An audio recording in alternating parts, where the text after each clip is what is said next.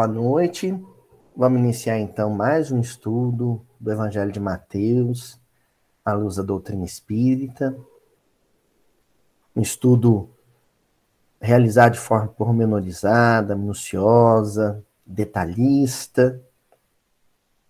Nós estamos atualmente no capítulo 14, né? ainda estamos no capítulo 14, seguindo uh, uma uma perícopa, uma passagem emblemática, né? muitíssimo conhecida, que é a passagem da multiplicação de pães e de peixes. No versículo anterior, nós vimos que Jesus, né, ele, ele contempla a multidão que o acompanhou até um lugar ermo, ele vê essa multidão, né, o verbo que nós analisamos do qual nós extraímos o sentido espiritual foi esse, ver, né?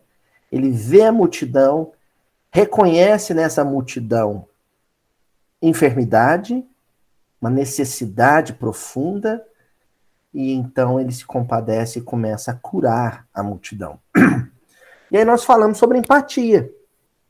Né? Eu conversava antes com, com o Éder aqui, antes da gente iniciar, né? O Éder falou: olha, eu fiquei emocionado, achei muito bonito o estudo da semana passada.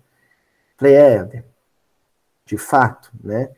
Quer dizer, é um momento em que o Cristo tinha reservado para si, né? Ele se dirige àquele lugar ermo para entrar em oração, em prece, dadas as circunstâncias de desencarne de um coração muito amado dele, que era João Batista, mas ali ele abre mão desse momento para estender sua misericórdia até aqueles que o acompanharam, né, até aquela multidão necessitada. E hoje nós vamos dar continuidade nessa sequência de estudo com o versículo 15 do capítulo 14. Então, Mateus 14, 15.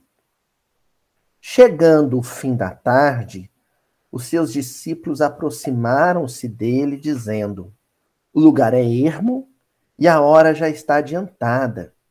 Despede as turbas para que voltem para as suas aldeias e comprem alimentos para si mesmos. Vamos repetir o versículo mais uma vez? Chegando o fim da tarde, os seus discípulos aproximaram-se dele, dizendo: O lugar é ermo e a hora já está adiantada. Despede as turbas para que voltem para as suas aldeias e comprem alimentos para si mesmos.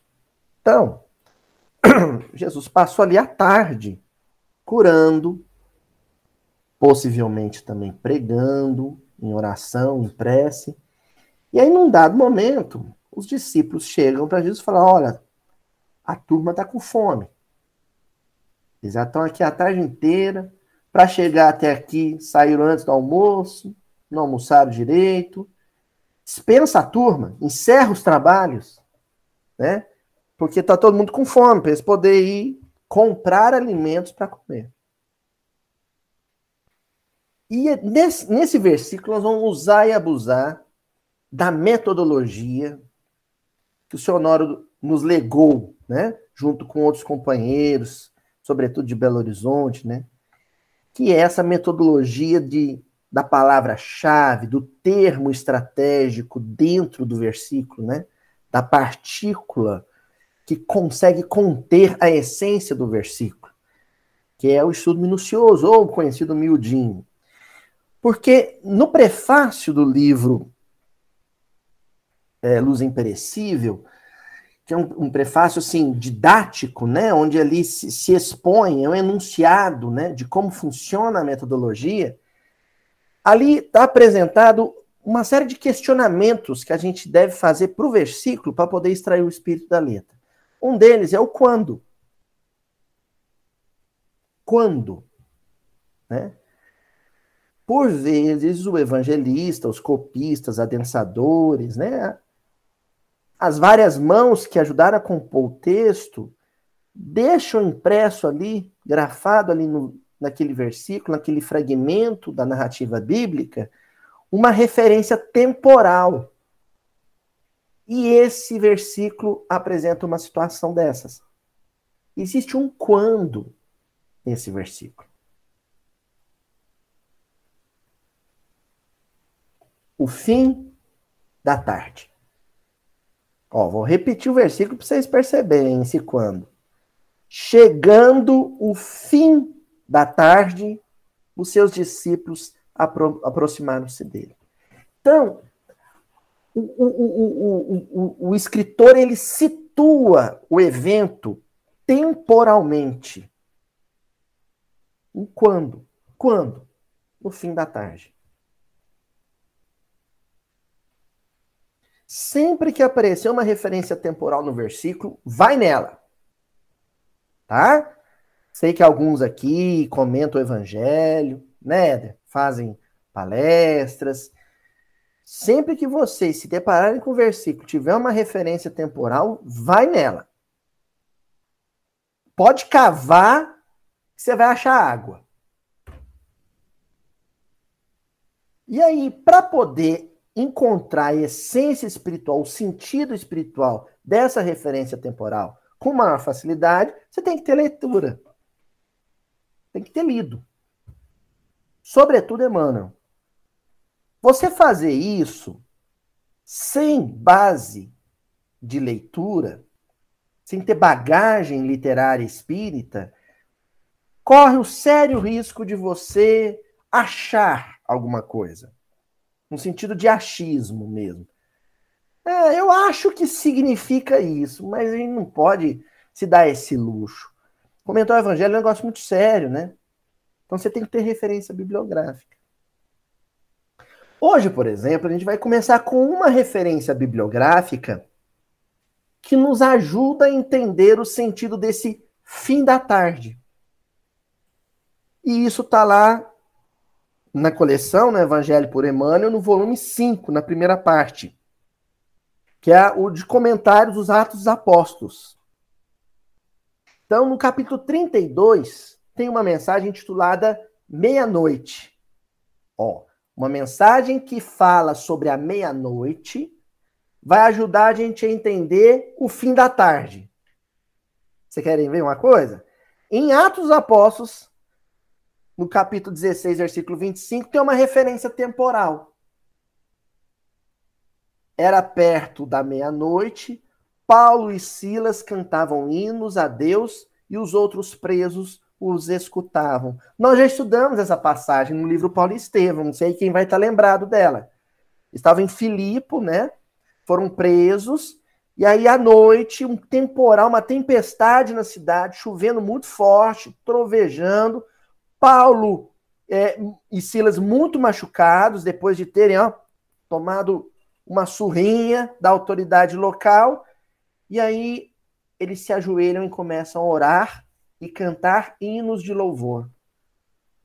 E todos os demais presos se ajoelham e começam a segui-los. E de repente as, as portas, das, as grades da cela se abrem. É, essa é, é a passagem, só para vocês se lembrarem. Nós já estudamos essa mesma passagem, só que lá no livro Paulo Estevão, numa certa ocasião. Hoje nós temos a referência dela em Atos dos Apóstolos, na Bíblia. E olha aí o versículo de novo fazendo referência temporal. No caso desse versículo de Atos, a referência temporal é qual? Meia-noite. Aí o Emmanuel vai comentar o versículo. O que, que ele faz? Vai na referência temporal. E começa dizendo assim: reveste-se de profundo simbolismo aquela atitude de Paulo e Silas nas trevas da prisão. Quando numerosos encarcerados ali permaneciam sem esperança, eis que os herdeiros de Jesus, embora dilacerados de, açoites, começam a orar, entoando hinos de confiança. O mundo atual na esteira das transições angustiosas e amargas, não parece mergulhado nas sombras que precedem a meia-noite? Eita!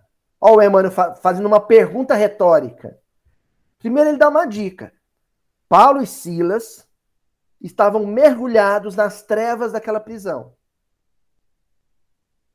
Em seguida ele faz um questionamento. Será que o mundo atual nosso, o mundo contemporâneo, o Emmanuel escreve isso na década de 50, final da década de 50. Já tinha passado a Segunda Guerra Mundial. Ele diz: será que o mundo atual hoje, nosso, não está vivendo um período de sombras, tal qual a meia-noite? De escuridão, tal qual a meia-noite? Aí ele fala o simbolismo. Então, Emmanuel extrai da referência temporal um símbolo, um sentido. Quando você encontrar um versículo que faz referência à manhã, à tarde, à luz do sol, a referência tem por sentido espiritualidade profunda, luz, virtude divina. Quando fizer referência à escuridão, noite, meia-noite, madrugada, faz referência à escuridão, à ausência de luz. Porque a escuridão é a ausência de luz.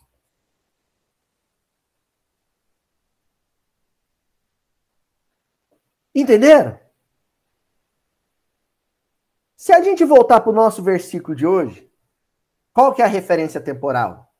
O fim da tarde, o poente, o crepúsculo, o ocaso, né? O que que se dá nesse momento?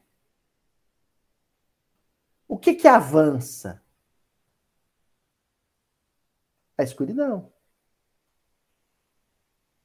O que que é encoberto pela escuridão? A luz. Então, o crepúsculo, o ocaso, representa o início de um período de profunda escuridão. Esse período, esse quando, pode ser coletivo, pode ser de uma família, pode ser de uma comunidade, uma cidade, de um país, pode ser de um orbe, de um planeta, ou pode ser uma experiência individual, pessoal. Um ocaso, um poente pessoal. Às vezes, a gente pode viver isso ao longo de um dia. Teve um, um, um momento do meu dia em que eu só estava tendo pensamento positivo, alto astral. Mas de repente eu comecei a ser bombardeado por ideias negativas e comecei a dar guarida para essas ideias negativas, de pessimismo. O que começou a acontecer? O sol começou a se pôr. E a noite começou a avançar. Tá entendendo? Mas é lógico que haveria ali uma referência a, a, a esse movimento ofensivo das sombras. Qual era a condição da multidão quando ela se apresenta para Jesus? Isso a gente viu no versículo passado. Quando Jesus vê a multidão, o que, que ele enxerga? Enfermidade. Ora, será que era só enfermidade física?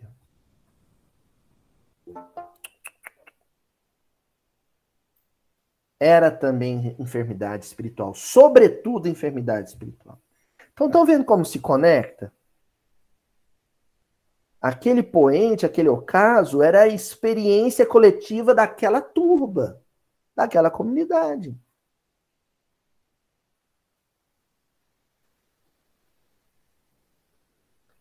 Aquele grupo estava enfermo, espiritualmente enfermo, porque as sombras avançavam no coração de cada um. Tá claro isso? Ó, o Emmanuel ele, ele, ele acrescenta. Olha o que ele vai dizer agora. Conhecimentos generosos permanecem eclipsados. Noções de justiça e direito Programas de paz e tratados de assistência mútua são relegados a plano do esquecimento. Animais furiosos aproveitam a treva para se evadirem dos recônditos escaninhos da alma humana, onde permaneciam guardados pela cobertura da civilização. e tentam dominar as criaturas empregando o terror, a perseguição, a violência. Então, primeiro ele fala o seguinte, nessa mensagem: essa meia-noite não representa as sombras avançando dentro da nossa organização civilizatória? E ele vai descrever como ideias positivas, ideias de liberdade, ideias de fraternidade, acabam cedendo lugar para ideias atávicas. Né? Olha só, o Afeganistão era um dos países mais livres do, do Oriente, da Ásia, era um dos países mais cheios de, de, de estrutura cultural, é, profícua, fértil. Aí vem um movimento de atavismo religioso, de fanatismo religioso, de destempero religioso. E o país acaba mergulhado em sombras. O Emmanuel está falando disso. De movimentos sombrios que acabam abafando, sufocando a luz, as ideias de luz no nosso coração ou coletivamente. E ele acrescenta: olha que coisa incrível. Animais furiosos aproveitam a treva. Então, tem bicho que é, que é noturno, né? Tem bicho que é noturno, né? É claro, sem estereotipar os bichinhos, porque todos são de Deus, todos são né, movidos pelo instinto, então eles são de uma inocência profunda, mas como símbolo poético, né? O morceguinho, uma corujinha, são aqueles bichos noturnos, né? E aí são, são animais, alguns deles são caçadores noturnos, né? O escorpião é um bicho que só sai de noite para caçar, é assim? Então, o, o, o, o Emmanuel está usando essa figura, essa imagem, para dizer: existem animais, feras, bestas, monstros interiores dentro de nós, que estão lá, quietos, mas que quando o clima é de escuridão, quando a atmosfera é sombria, quando a atmosfera espiritual é de treva, eles saem. E a gente se pega se comportando, agindo, fazendo coisas que não aparentemente não era da nossa natureza, né? Mas como a ocasião faz o ladrão, escurecer um pouquinho o meio, aqueles impulsos mais infelizes em nós afloram. A gente se pega tendo dizendo coisas, fazendo coisas que assustaria, assim, pessoas que convivem conosco há muito tempo. Assim, não, não tô te reconhecendo, fulano. Não é assim? Quem é você? Quem é você? Não sei. Nunca te imaginei fazendo isso. Ó, aí o Emmanuel prossegue dizendo: Mas os discípulos fiéis, esses suportam ainda açoites e pedradas, e não obstante as trevas insondáveis da meia-noite da civilização, oram nos santuários do Espírito Eterno e cantam cânticos de esperança, alentando os companheiros. Então a expectativa de Deus em relação aos discípulos do Evangelho é que, nesses períodos, nesses momentos em que a sombra avança, seja o crepúsculo espiritual, seja a meia-noite espiritual, que é quando as enfermidades da turba se manifestam, quando as feras, os monstros íntimos de cada um saem para caçar, o que se espera do discípulo? A atitude que Paulo e Silas teve dentro da prisão em Filipe. É a hora que a gente mais tem que orar. Prece. Muita pressa. E oferecer uma atitude alternativa. Uma opção, um outro caminho. Olha, normalmente se espera qual é a expectativa em relação a um preso? A rebeldia, a tentativa de fuga, de violência. E de repente, todos aquele carcereiro olhou e viu as portas abertas e todo mundo de, de joelho rezando. Surpreende. O discípulo deve surpreender o seu derredor. O discípulo ele deve ser alternativa, a proposta nova, distinta em tudo, separada no sentido de santidade. Ó, Aí o Emmanuel acrescenta nessa lição, ele diz uma coisa incrível, ele fala assim: enquanto raras almas sabem perceber os primeiros rubores da alvorada, em virtude da sombra extensa, recordemos os devotados obreiros do Mestre e busquemos na prece ativa o refúgio consolador. Olha o que ele está dizendo. É um momento em que raras almas sabem perceber os primeiros rubores da alvorada.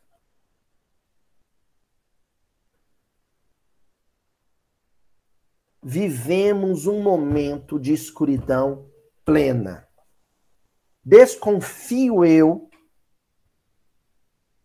existe uma base de leitura para essa minha desconfiança, que o momento ali da Primeira Guerra Mundial, um pouco antes, no final do século XIX, da chamada paz armada, né?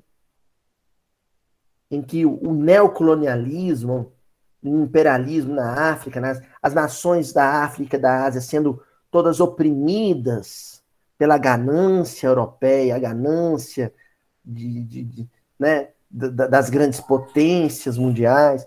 Ali você começa a viver um ocaso civilizatório nosso.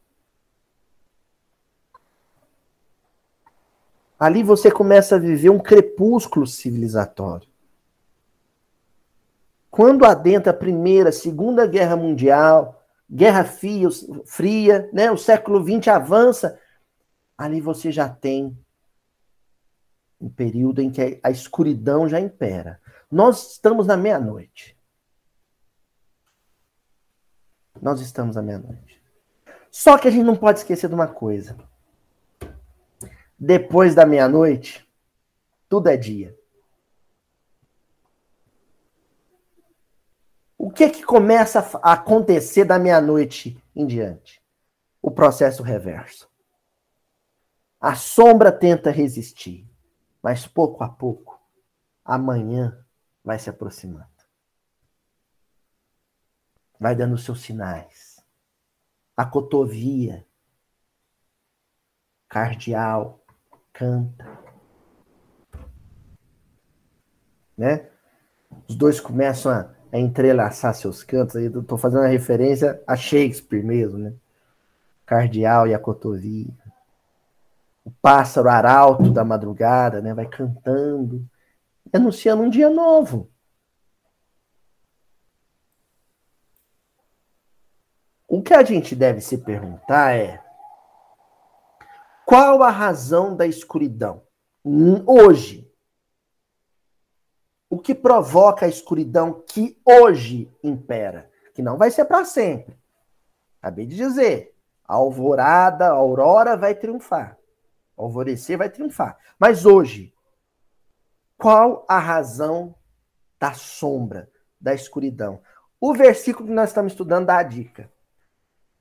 Olha só o cuidado que o evangelista teve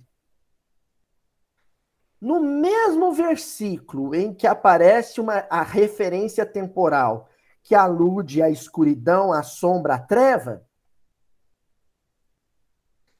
ele relata a fala dos discípulos sobre a disposição da multidão. O que, que os discípulos dizem? Que a multidão queria comer. A multidão queria comer. E para comer, a multidão queria comprar. E para comprar você tem que ter dinheiro. Então, será que é casual que no versículo onde há uma referência temporal sobre escuridão, apareça também um outro verbo, que é o que a gente vai analisar agora, que é o da compra? o evangelista podia simplesmente dizer: Mestre, libera a turma que eles querem comer. Libera porque eles querem ir para casa comprar para com comer. E ainda diz mais, não é comprar para outros comerem, não. Para eles comerem. É um ato egoísta. A turma quer ir lá meter a mão no bolso e gastar o dinheirinho que ganhou. Não é casual. E é por isso que nós vamos analisar isso a partir de agora. Para fortalecer a nossa, o nosso viés, né, o sentido que nós vamos tomar agora, nós vamos recorrer ao livro Passos da Vida, uma mensagem de Emmanuel também, o capítulo 31, intitulado Sombra. Ó, nós não estamos falando de sombra? Vamos ver o que é sombra para o Emmanuel nos dias atuais? Olha lá que ele, que ele começa dizendo. Não é o ouro que avilta, é a sombra do egoísmo em forma de avareza. Não é a propriedade que encarcera, é a sombra do egoísmo em forma de ambição. Não é a despesa que arruína, é a sombra do egoísmo em forma de excesso. Então, para o Emmanuel, a sombra, a escuridão, a treva dos nossos dias é o egoísmo. E aí ele, ele dá outros nomes para as manifestações várias do egoísmo. Aqui, ó, eu sublinhei. Olha o que ele diz: avareza, ambição e excesso. Avareza, ambição e excesso. Então você tem aí um, um, um tripé. A ambição gera a vontade de guardar, que é a avareza, e a vontade de gastar, que é o excesso. São os excessos. Entenderam? Por que, que as pessoas nos nossos dias são ambiciosas?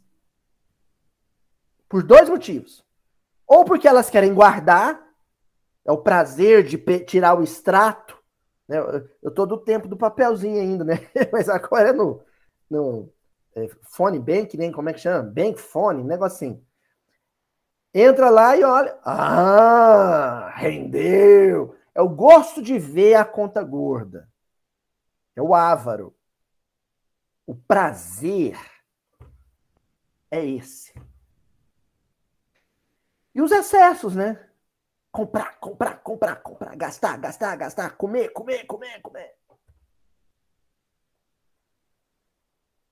Para o Emmanuel, essas três posturas interligadas, formam o triângulo do egoísmo contemporâneo, que é a sombra em que estamos imersos e mergulhados. E aí ele continua dizendo assim: lícita é a lei do uso em todas as províncias da vida. Mas em todas as províncias da vida, a lei do uso pede simplicidade e ponderação. Você pode consumir a água, o fruto, a rocha. Mas para que a sua relação com os bens da vida seja uma relação saudável, equilibrada, benfazeja, você precisa cultivar duas virtudes: a simplicidade e a temperança, a ponderação. Simplicidade é contentar-se, alegrar-se, satisfazer-se com aquilo que é necessário.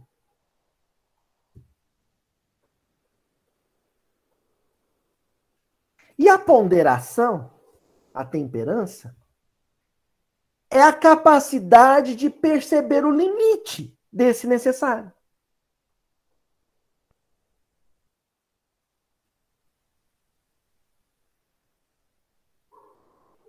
Uma vez eu vi um Globo Repórter, eu adoro o Globo Repórter, um dos meus programas preferidos, que era sobre pessoas que vivem muito. Longevas, né? passam dos 100. Aí entrevistaram uma descendente de italianos lá no Rio Grande do Sul. E a velhinha, a graça, ativa, trabalhava na roça, mexia com enxada, era uma coisa danada assim. Espuleta ela. Esses gaúchos são terríveis. E aí, a repórter perguntou para ela assim: qual que é o segredo para a senhora viver tanto e mesmo com a idade avançada, ser tão disposta, ter tanto vigor? Ela respondeu assim: Minha filha, eu adquiri, desde muito jovem, uma regra para mim, uma lei para mim. Sempre sair da mesa com fome.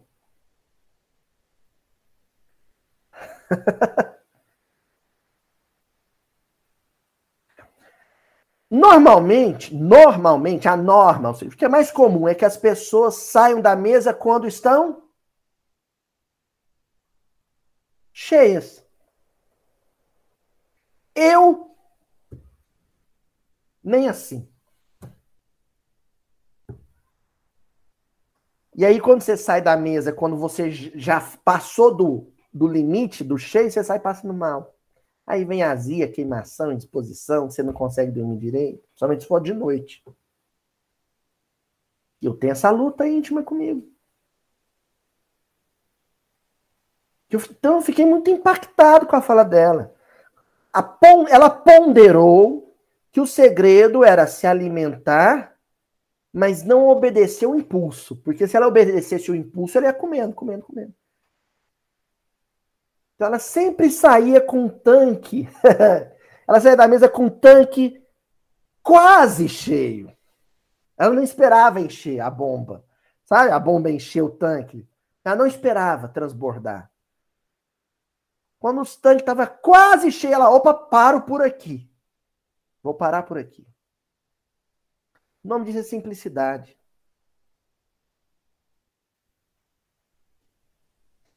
Aí você pega isso e aplica a tudo na sua vida. A tudo. Entenderam? Isso é simplicidade e ponderação. E continua, mano. A árvore que produz milhares de frutos absorve da gleba tão somente o indispensável à própria existência. O rio que fecunda o solo, transpondo léguas e léguas para atingir o oceano, satisfaz-se com a faixa de terra em que se lhe demarca o leito preciso. Olha que exemplo que a gente tem na natureza. Vocês já viram uma árvore gorda? Tem aqui a que a gente chama as paineiras a barriguda, né? Mas ela não é gorda porque ela, né? Porque ela é uma glutona. Porque ela vai extrair do solo só o necessário para ela viver. O rio, ele só transborda quando há uma intervenção do homem.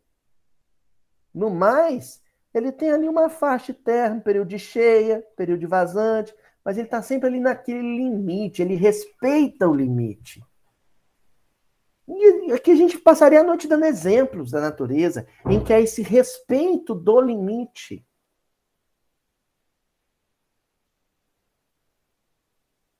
E nós estamos falando aqui, gente, de tudo, viu? Não é só da alimentação, não. tudo. A nossa sociedade, essa sociedade que está imersa na escuridão, ambiciosa, avarenta ou perdulária, consumista, é uma sociedade que não conhece limite. Não conhece limite. Olha o que, que a gente está passando em termos de crise hídrica. O governo tendo que taxar, pôr uma cobrançazinha a mais, simplesmente para a gente ter equilíbrio no consumo de energia elétrica.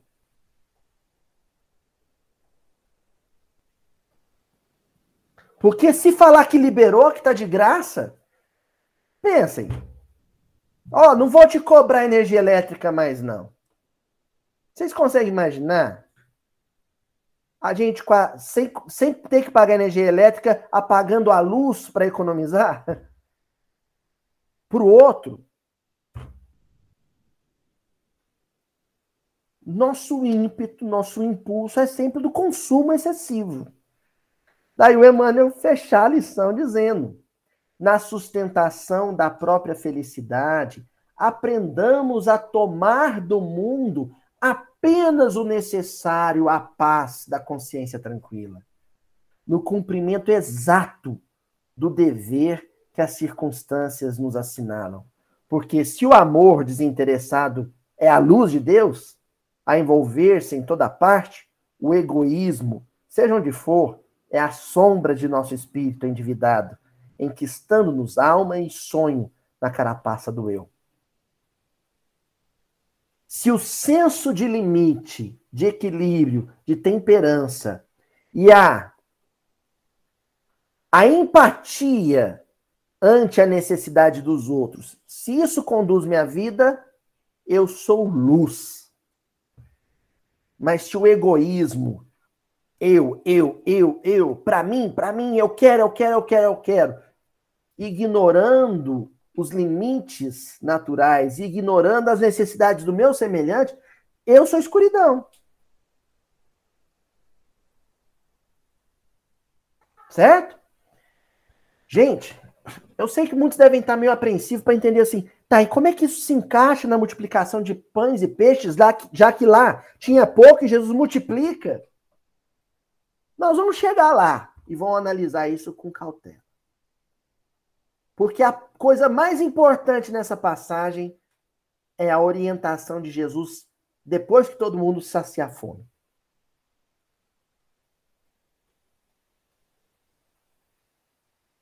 Nós vamos chegar lá. Tá? Mas desde já nós vamos começar um estudo sólido aqui, recorrendo à obra básica, sobre isso. Como lidamos com as nossas necessidades? Como lidamos com as, os, os apelos dos nossos sentidos? O comer, o vestir, o morar. Como lidamos com isso? Que aí entra nessa palavrinha chave do versículo de hoje, que é o comprar alimentos para si. Que poderia ser comprar roupas para si, comprar casa para si, carro para si, iPhone para si, Entendeu? Gasolina para si. Comprar para si. Em torno disso que vai nós vamos seguir o nosso estudo. Então, primeiro nós vamos recorrer ao livro dos Espíritos, o livro segundo, Leis Morais, né? Capítulo 15, perdão, capítulo 5, Lei de Conservação. Então, lá na, no capítulo sobre lei de conservação, tem a questão 704, em que Kardec pergunta para os espíritos assim: Tendo dado ao homem a necessidade de viver, Deus lhe facultou em todos os tempos os meios de o conseguir? Saco vazio não para em pé. Para eu trabalhar, eu preciso me alimentar. Se eu sair no vento, né? Sem agasalho eu adoeço, preciso comprar um agasalho. Se eu trabalho muito longe do meu serviço, eu preciso comprar uma passagem de ônibus, ou comprar um carrinho, ou uma motinha. Então existem necessidades. A pergunta de Kardec é: Deus ofereceu meios para que essas necessidades sejam atendidas? O homem tem como bancar isso? E a resposta dos espíritos: sim. E se ele os não encontra, é que não os compreende. Nós vamos parar aqui. Porque eu achei isso genial dos espíritos. Todas as necessidades do homem já foram atendidas pelo esforço humano, pelo trabalho humano, pela intelectualidade humana? Ainda não. Por quê? Porque existe uma parte da natureza, ou existe aspectos da natureza que nós ainda não compreendemos. Querem ver um negócio? A gente precisa de água para viver? Precisa.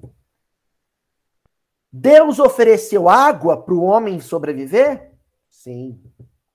Mas o homem, o homem compreende como funciona a dinâmica dos recursos hídricos no mundo? Não. Ainda não. Nós ainda não compreendemos isso. Consequência: a nossa relação com consumo hídrico é uma relação desnorteada. Uma relação de profunda incompreensão com as leis da natureza. Aí falta água. Aí a empresa de abastecimento, de tratamento tem que falar, ó, economiza água, não lava a calçada. Tem que ficar pedindo. Ainda não entendemos a mata ciliar.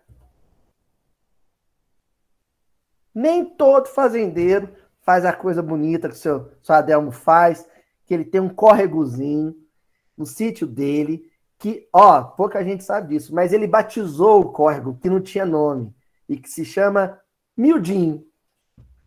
Então tem um córrego, o Miudinho, lá no sítio dele, que é a coisa mais bonita, porque em torno do córrego tem árvore. Tem mata. Então tem que ter essa preocupação. Né? Hoje eu vi no Globo Rural esses dias uma coisa bonita que são fazendeiros produtores de água. Já ouviram falar nisso? Esses fazendeiros têm nascentes na, na propriedade deles, e aí eles, eles têm uma relação de, de, de ganho financeiro onde a, o compromisso deles é plantar árvore para preservar a fonte da água. Para produzir água. De ribeirões, de córregos que vão desaguar nos rios. Olha aí. O que, que é isso? É o homem que começa a compreender a relação que ele tem com os recursos hídricos. Daí a resposta dos espíritos. Vamos repetir. Sim, e se ele os não encontra, é que não os compreende. Não seria possível que Deus criasse para o homem a necessidade de viver sem lhe dar os meios de consegui-lo.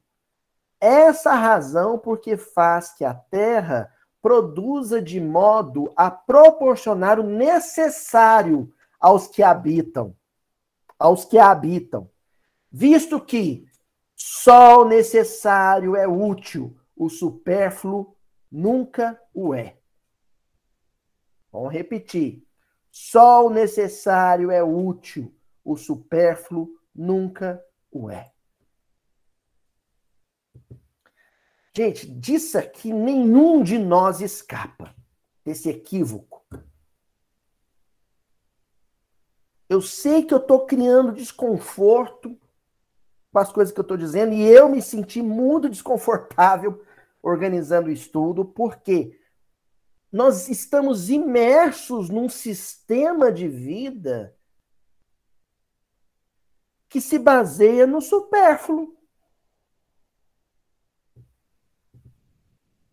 Ninguém considera que riqueza é necessário.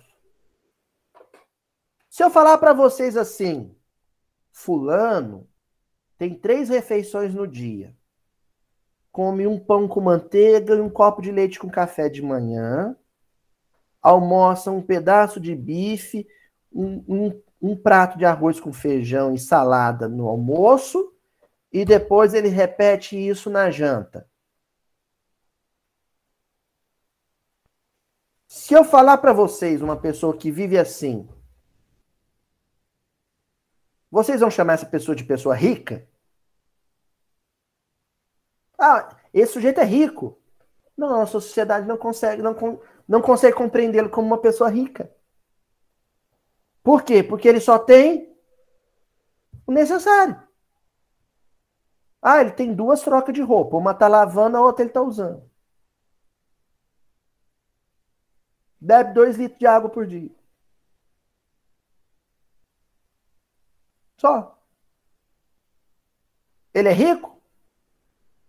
Qualquer um de nós vai entender que não. Porque riqueza pra gente é, é, o excesso, é o que o cara tem sobrando. Se eu falar que ah, ele tem três casas, dois carros, cinco guarda-roupa, duas geladeiras, dez armários de comida, cem par de sapatos. Nossa, mas ele tem isso tudo? Como ele é rico, hein? A nossa noção de riqueza é pautada na posse do excesso, do supérfluo. Entenderam?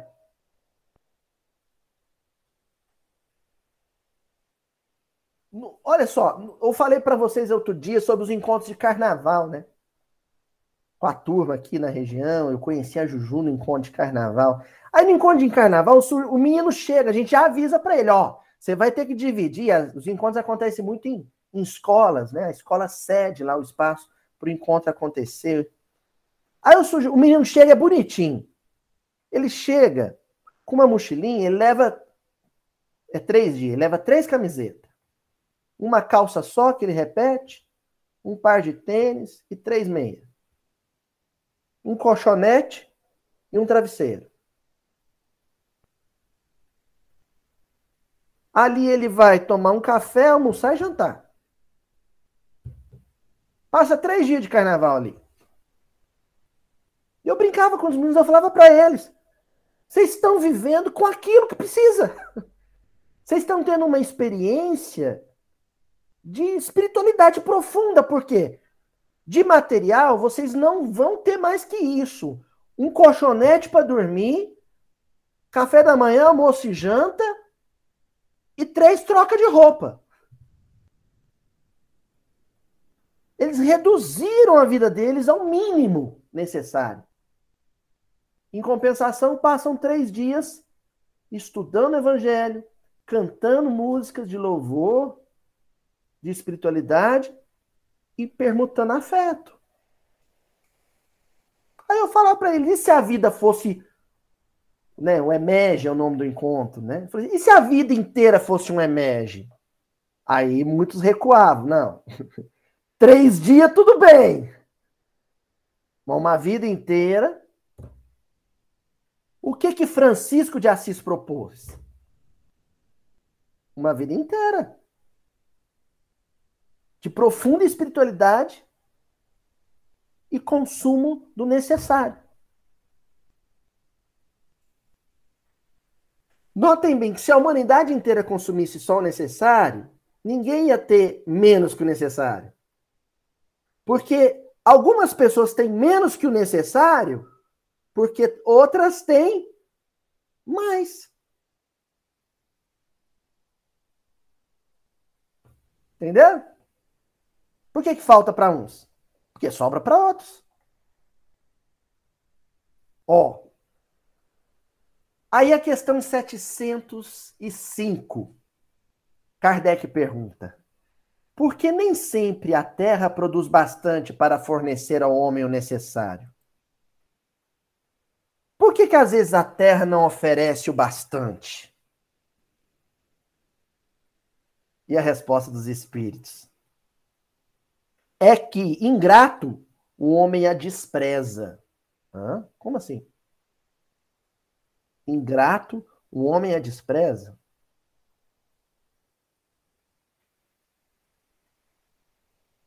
A gente maltrata a natureza? Aí falta água. A gente maltrata a floresta? Aí falta sombra. A gente maltrata o oceano? Aí falta praia. Aí vem seca. Aí vem tempestade de terra. Os espíritos continuam. Ela, a natureza, no entanto, é excelente mãe. Muitas vezes também ele acusa a natureza do que só é resultado da sua imperícia e da sua imprevidência. A terra produziria sempre o necessário, se com necessário soubesse o homem contentar-se. Ô, gente, isso aqui que os espíritos estão falando é comunismo? Porque eu estou dizendo isso porque recentemente os ambientalistas estão sendo categorizados segundo uma ideologia socioeconômica. Ah, fulano é ambientalista, é comunista. O que, que tem a ver uma coisa com a outra?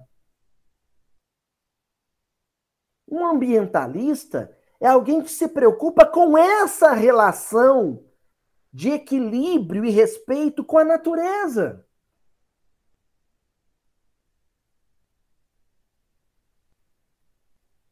Que os espíritos estão falando. Está no livro dos espíritos. Então, se eu disser aqui que precisamos proteger o Pantanal Mato Grossense, isso é uma postura política? Em certa forma, sim. Política no sentido de preocupação com a polis, ou melhor, ocupação com a polis, zelo com a polis, com a comunidade. Polis quer dizer comunidade.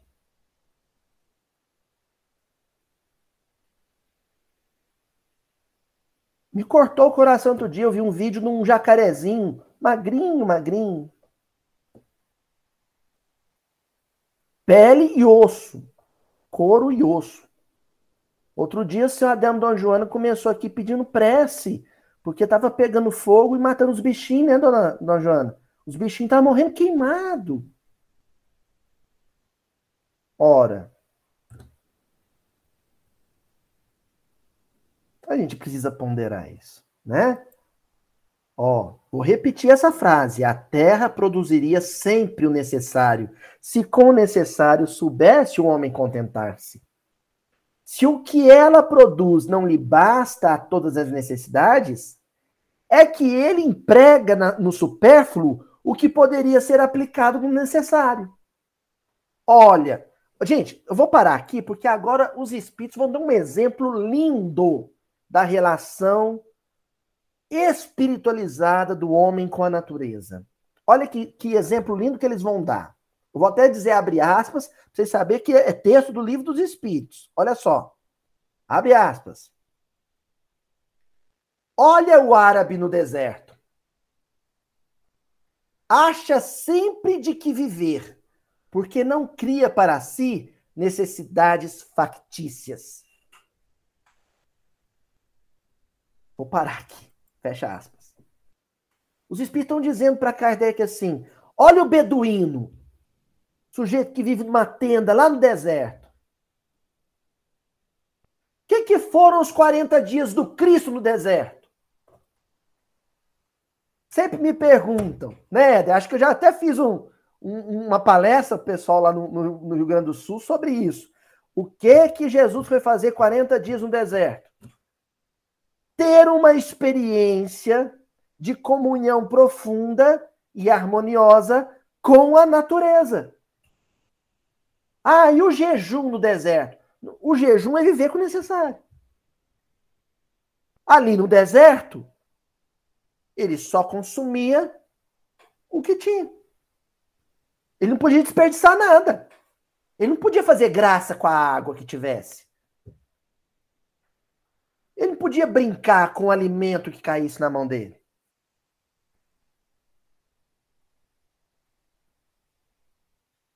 Gente, os engenheiros israeli, israelenses que conseguem produzir fruta para exportar no deserto, quando eles chegam aqui no, no Brasil e vê os pivôs de irrigação na, nas plantações brasileiras, eles enfiam a mão na cabeça, vocês estão malucos!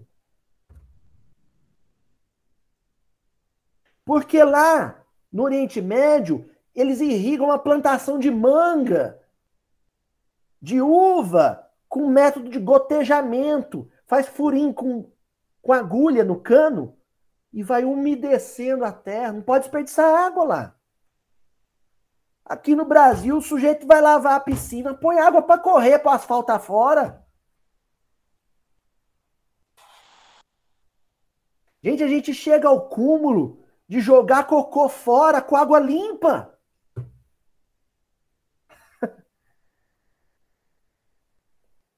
Se você parar para analisar, nossas, os nossos vasos, né? Nossas descargas hidráulicas, nossos vasos de banheiro, vasos sanitários, basicamente a gente jogando cocô fora com água limpa.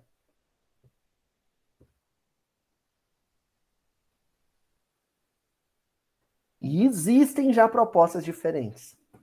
Mas elas não aparecem pra gente. Porque quando a gente entra no YouTube, a gente está mais preocupado, sabe o quê? Em procurar fofoca da novela, vídeo engraçadinho do TikTok. Essas propostas existem, então aí. E aí os espíritos encerram. Desde que haja desperdiçado a metade dos produtos em satisfazer as fantasias, que motivos tem o homem para se espantar de nada encontrar no dia seguinte e para se queixar de estar desprovido de tudo quando chegam os dias de penúria?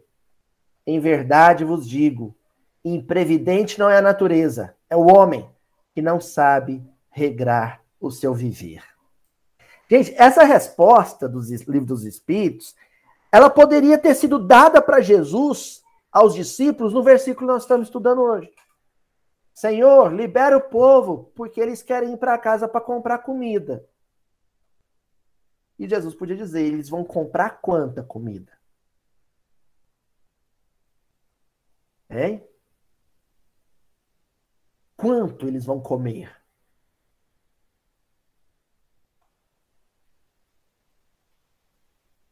Entenderam?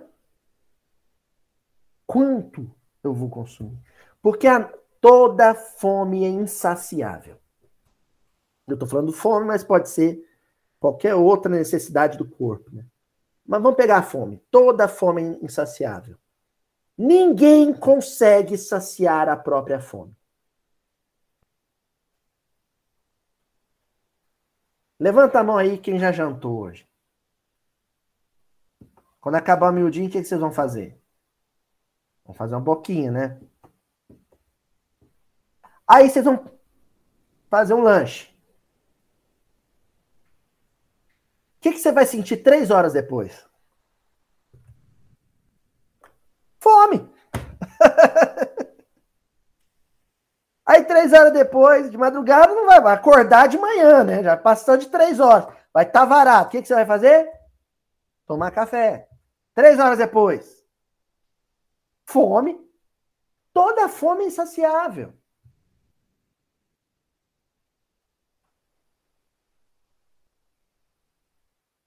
Então, ali, no contexto da multiplicação de pães e peixes, já estava valendo aquela regrinha que Jesus apresentou para a mulher samaritana. Se eles forem embora, eles vão saciar a fome. Três horas depois estão com fome de novo. Se eles ficarem, o que eu tenho para oferecer vai matar a fome do espírito. E aí é uma vez só.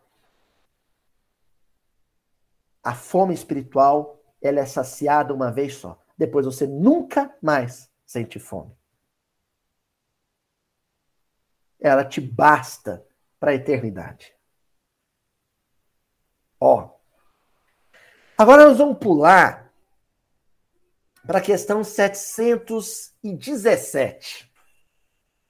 Ainda dentro da lei de conservação. Olha o que, que Kardec vai perguntar para os espíritos. Que se há de pensar dos que assambarcam os bens da terra para se proporcionarem o supérfluo, com prejuízo daqueles a quem falta o necessário. Vamos analisar essa pergunta direitinho. Kardec está perguntando o seguinte: o que, que a gente deve pensar sobre aqueles que assambarcam, que se apropriam dos bens da terra, para poder transformar esses bens da terra em supérfluo para si e às custas da necessidade do outro? Aqui Kardec está falando de um outro tipo de furto porque eles não estão assambarcando os bens do outro. Eles estão assambarcando os bens da terra.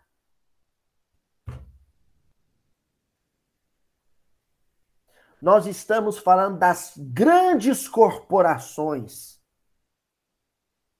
multinacionais que exploram o solo, os mares, as florestas, os ecossistemas. Para transformar os bens da natureza em fortuna monetária.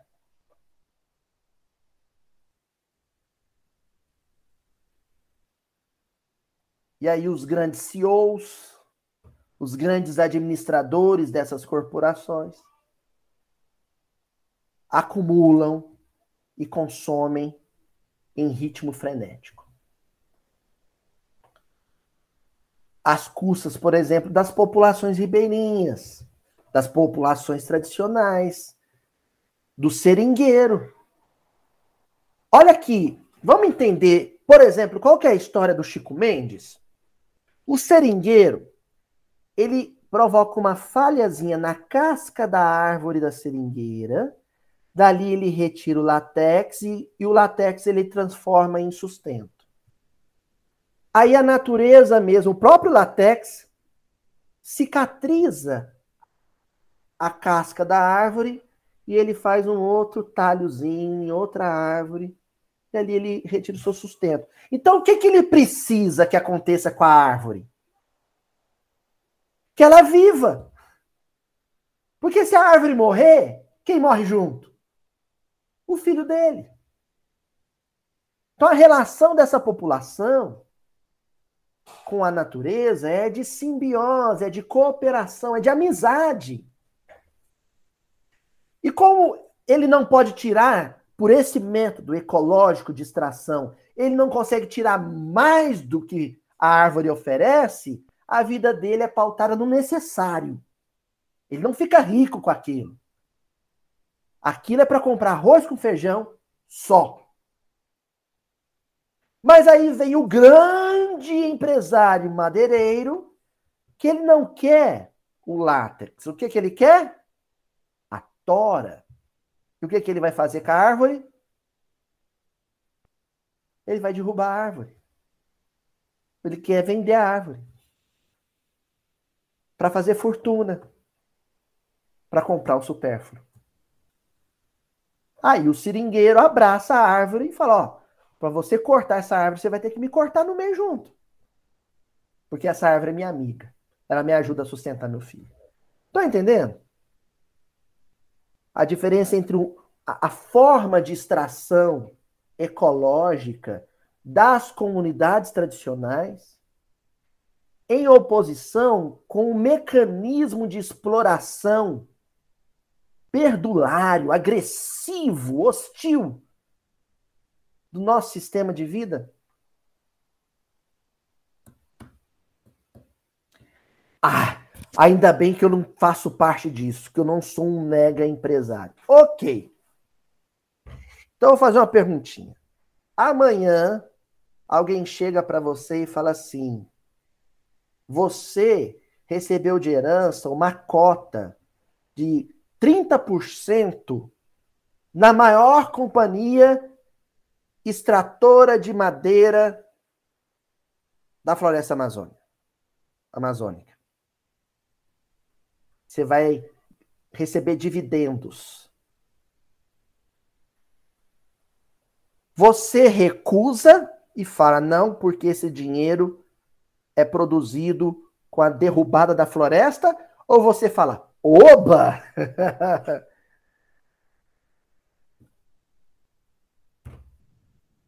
Porque você não, quando vê o dinheiro, você não enxerga a árvore derrubada.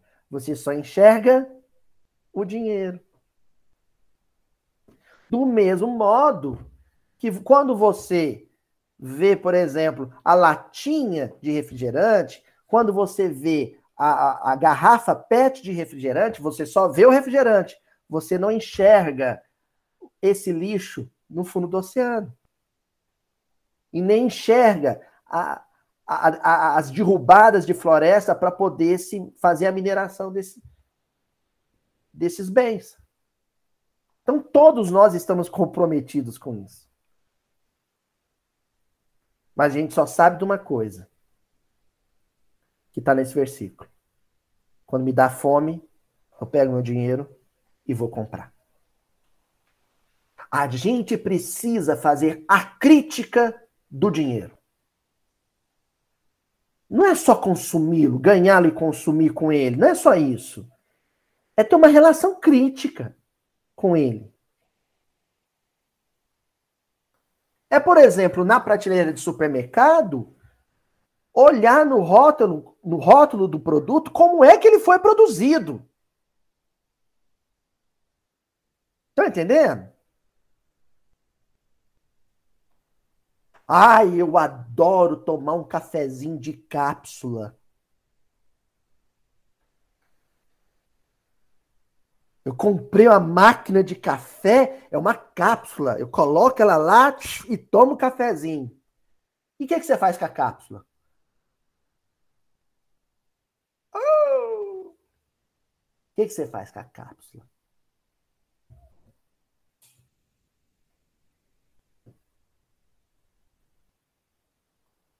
Um, se tornou um problema, vocês sabiam disso? Cápsula de café é um problema ecológico. Não se sabe o que fazer com aquilo. Garrafa PET não se sabe fazer, o que fazer com aquilo. Um problema. Nós chegamos ao ponto de produzir lixo para cair na nossa cabeça. A NASA está alertando. A gente colocou. A gente só sabe usar a internet, só sabe fazer live espírita na internet.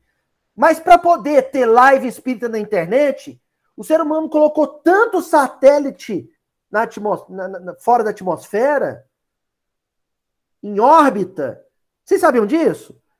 Que a NASA já falou assim: não tem como colocar mais e eles vão começar a cair. ah, mas a reentrada na atmosfera, um satélite de uma tonelada, ele vai ficar pequenininho. Tá, mas pega um, uma pilha, uma pilha, e põe isso para cair de um prédio de 100 andares. Como é que chega lá embaixo? põe um pedacinho de satélite para cair aqui embaixo. Chegamos a esse ponto. A gente está pondo lixo no espaço que vai cair na nossa cabeça.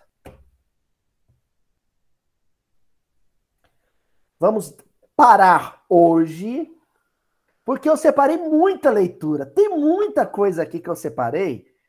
Vocês não achou que multiplicação de pães e peixes era só sobre caridade. Olha como Jesus é bonzinho, matou a fome do povo. Não! Essa passagem é um tratado, é uma conferência de Jesus sobre consumo e equilíbrio. Eu vou até adiantar. Só para vocês perceberem o que, que vem por aí. O povo comeu tudo. Quem já teve a curiosidade de ler a passagem inteira aqui? Quem já? Levanta a mão, quem já leu a, a passagem? Vamos ler a passagem, gente. Então vai lá, capítulo 14, começa ali, né? Nós estamos. Lê a partir de hoje. Nós estamos hoje no, no versículo 15, né?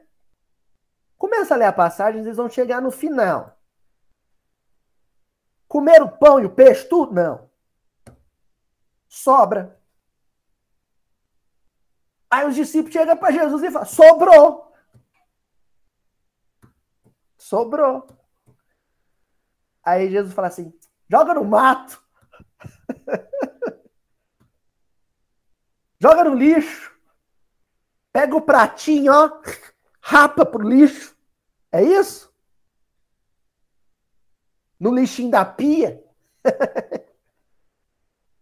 O que Jesus responde para os discípulos, nós vamos ver daqui uma semana, que eu não vou cortar o nosso barato nem dar spoiler, tá? Mas nós vamos seguir nessa toada.